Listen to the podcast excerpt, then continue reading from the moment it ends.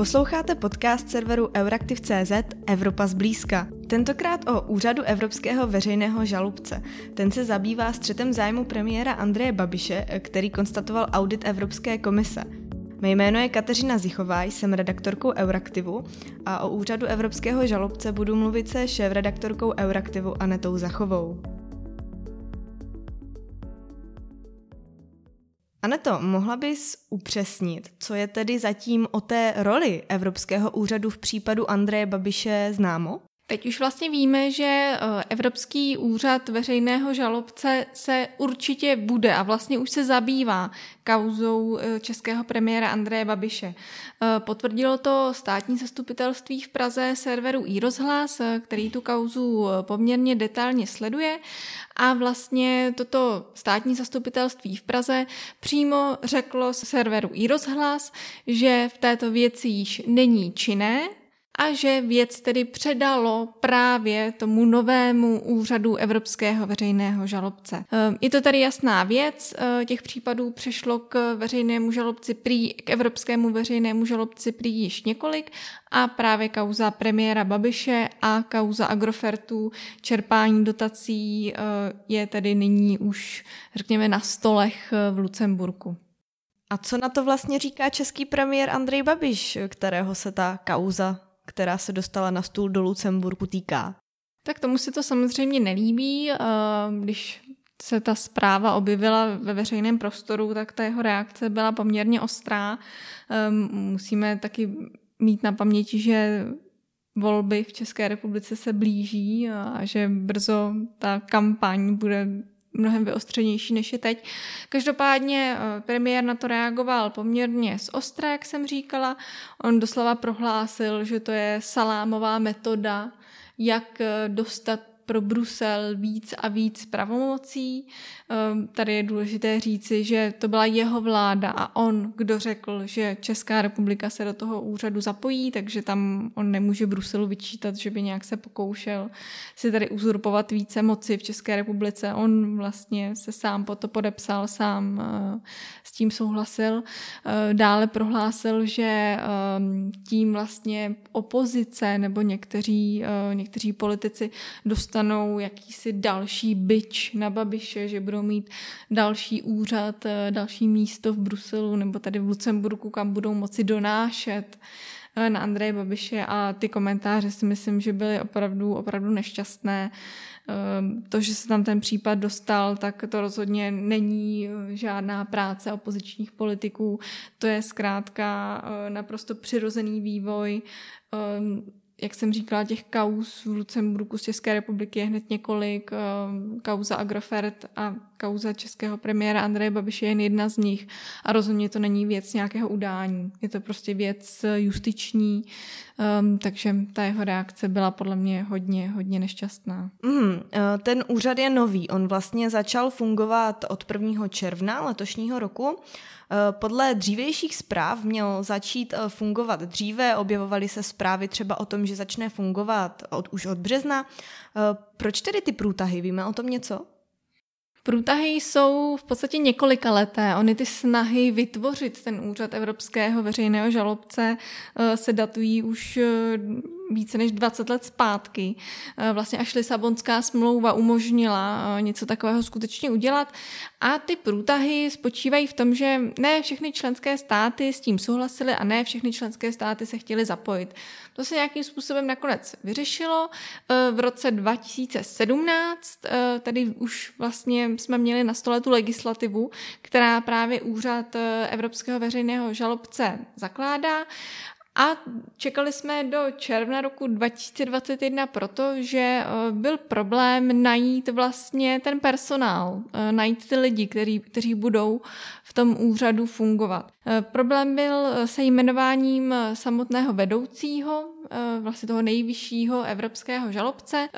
Jasná karta, vlastně takovým velkým favoritem už úplně od počátku těch diskuzí byla Laura Kovesiová, která je vlastně nyní tedy skutečnou šéfkou toho úřadu Evropského veřejného žalobce, ale s tím jejím jmenováním byly dlouhé potíže, protože ona je z Rumunska a samotné Rumunsko vlastně blokovalo to její vynesení do právě role vrchní evropské žalobkyně.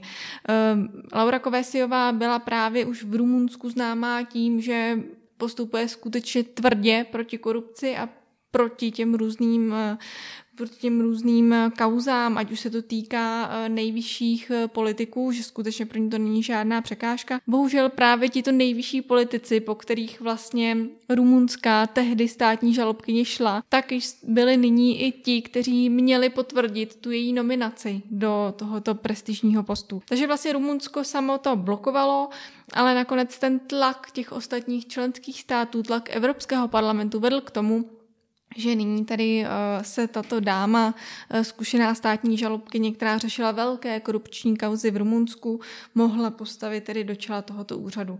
Další problémy se týkaly i jmenování těch delegovaných eh, žalobců, protože samozřejmě, že to není tak, že by všechny tady ty kauzy řešila Laura Kovesiová, ale budou to řešit žalobci delegovaní členskými státy a vlastně každý stát měl do toho úřadu vyslat skupinu žalobců.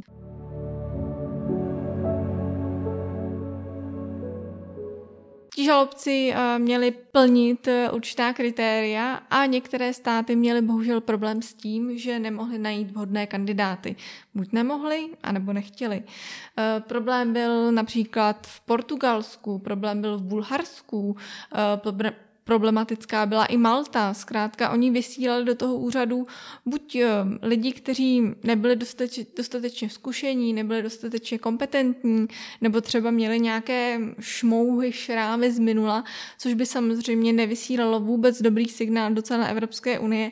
A nebo zkrátka se, řekněme, nebyla to pro ně priorita a na tu, nomin, a tu nominaci neustále odkládali, eh, nebyli zkrátka, zkrátka schopni předat eh, do toho Lucemburku, kde ten úřad eh, nově sídlí, ty potřebné informace, takže ta procedura byla hodně dlouhá, ale jak už to někdy v evropských institucích bývá, tak za to nemohli žádný bruselští pomalí úředníci, ale mohli za to členské státy, které k tomu občas nepřistupovali úplně zodpovědně. O tom úřadu, když se formoval, tak um, se hovořilo o tom, že má velmi velké ambice, ale evropský rozpočet k němu původně neměl být moc, moc štědrý uh, a vystávaly otázky, jak ty ambice tedy naplnit. Takže uh, to byl taky problém, proč nastaly ty průtahy a jak je to vlastně s tím rozpočtem pro ten úřad nyní? O evropský rozpočet se vždy vedou velké bitvy Vedl se tedy, vedla se tedy i bitva o rozpočet uh, úřadu Evropského veřejného žalobce, protože se zdálo, že ten rozpočet tohoto úřadu bude skutečně nízký, uh, což by mohlo zároveň podkopat tu jeho akceschopnost, což je problém. Ale nakonec se tedy podařilo ten rozpočet navýšit, aby to skutečně byla důstojná instituce, protože jak už to tak v justici bývá, tak zkrátka žalobci uh, by vlastně měli být dobře ohodnoceni, aby je nelákalo třeba brát si nějaké úplatky a zkrátka ty finance jsou důležité pro fungování každého úřadu a tak byly důležité i u úřadu Evropského veřejného žalobce. Každopádně všechno dopadlo dobře. Ty jsi zmiňovala, že členské státy se dlouho nemohly vlastně shodnout na vzniku takové nové instituce. A vlastně doteď nejsou do fungování úřadu všechny zapojeny. Tak eh, kdo tam teda není? Chybí nám tam pět členských států. Na úvod jenom chci říct, že eh, tedy ta struktura, vlastně ten úřad je skutečně dobrovolný, takže nikdo nemůže ty státy napadat nebo nějaké kritizovat za to, že tam nejsou. Už s tím se do toho od, zač- od začátku šlo. Eh, vlastně v té první skupině států, které chtěli, aby úřad vznikl, tak eh, tam byla i Česká republika. Těch států bylo celkem 16.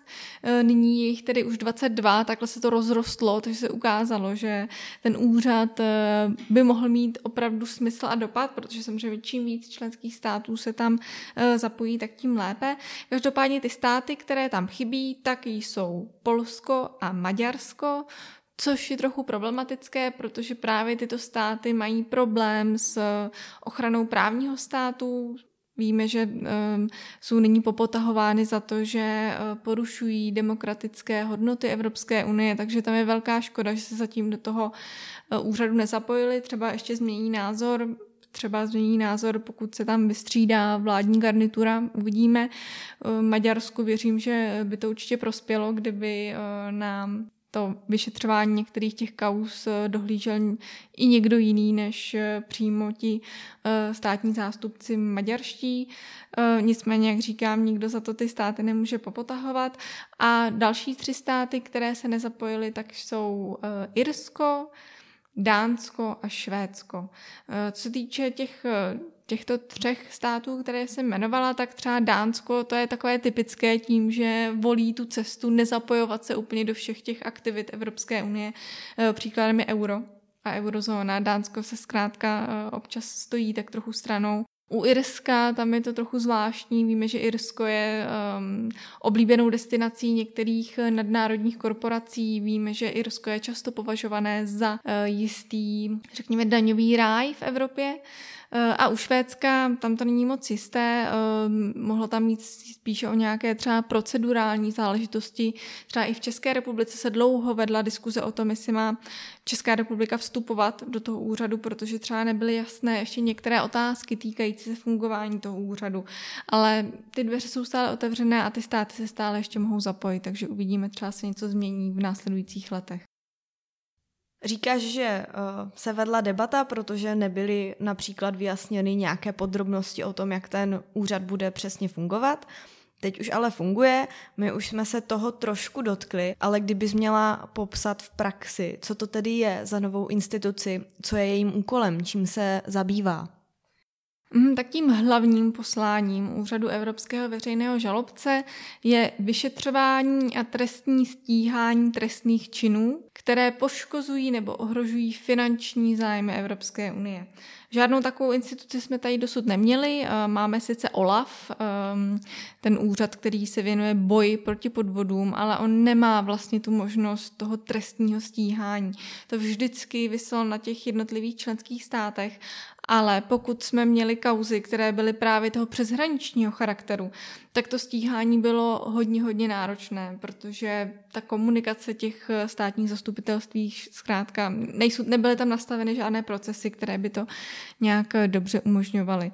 Zároveň eh, ten evropský rozpočet je čím dál tím důležitější. Eh, kor teď po pandemii koronaviru, kdy máme skutečně, Evropská unie má rekordní rozpočet, který nikdy dřív neměla, je navýšený vlastně tím takzvaným fondem obnovy, takže o to víc peněz se bude mezi členské státy rozdělovat a o to důležitější bude ty peníze hlídat. Takže to bude právě úkolem Úřadu Evropského veřejného žalobce, který vlastně bude i přebírat ty kauzy po OLAFu, což je právě ten úřad boje proti podvodům, který přímo vyšetřuje, sbírá data, tak vlastně ty žalobci evropští mohou od něj ty kauzy přebírat. Máme informace o tom, že už se to děje, že skutečně ty, ty případy eh, do Lucemburku chodí jak na běžícím páse.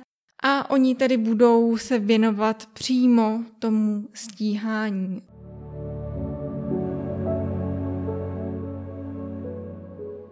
Úřad Evropského veřejného žalobce je vlastně takový hybrid eh, mezi nadnárodním a mezi vládním tělesem. Eh, abych to vysvětlila, tak je tam takový nadnárodní orgán, eh, kterému právě předsedá Laura Kovesiová. Jsou tam stále komise, které jsou právě nadnárodní, které vlastně jsou eh, mimo tu strukturu těch členských států, ale pak tam je ta decentralizovaná úroveň a to jsou ty pověření žalobci, jak jsem vlastně mluvila předtím o té delegaci, jak ty jednotlivé členské státy musely nominovat ty žalobce, tak to jsou právě tito žalobci, kteří fungují v těch jednotlivých členských státech, protože musíme k tomu přistupovat tak, že každá ta národní úprava je jiná, každé to národní právo je jiné a bylo by asi těžké a ne úplně chytré, aby třeba bulharský státní zástupce řešil případy a snažil se nějak vykládat české právo. To by určitě nedělalo dobrotu, takže proto tam jsou ti národní žalobci, kteří normálně jsou, mají základnu v těch členských státech, ale co je ta změna a co je důležité, je, že na ně, na ně dohlíží právě ten Lucemburg, to znamená ta úroveň nadnárodní.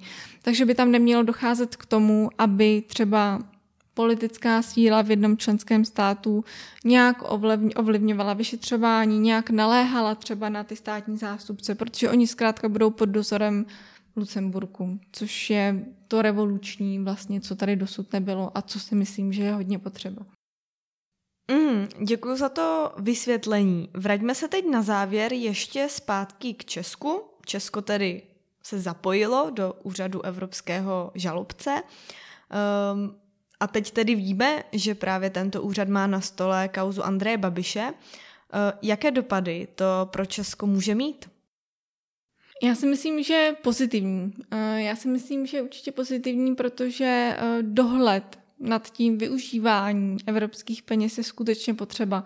Těch kaus tady v České republice je několik, rozhodně to není jen eh, premiér Babiš, ale ten evropský dohled je potřeba a já si myslím, že řadě těch našich státních žalobců se uleví, protože budou vědět, že za sebou mají právě tu oporu toho evropského veřejného žalobce.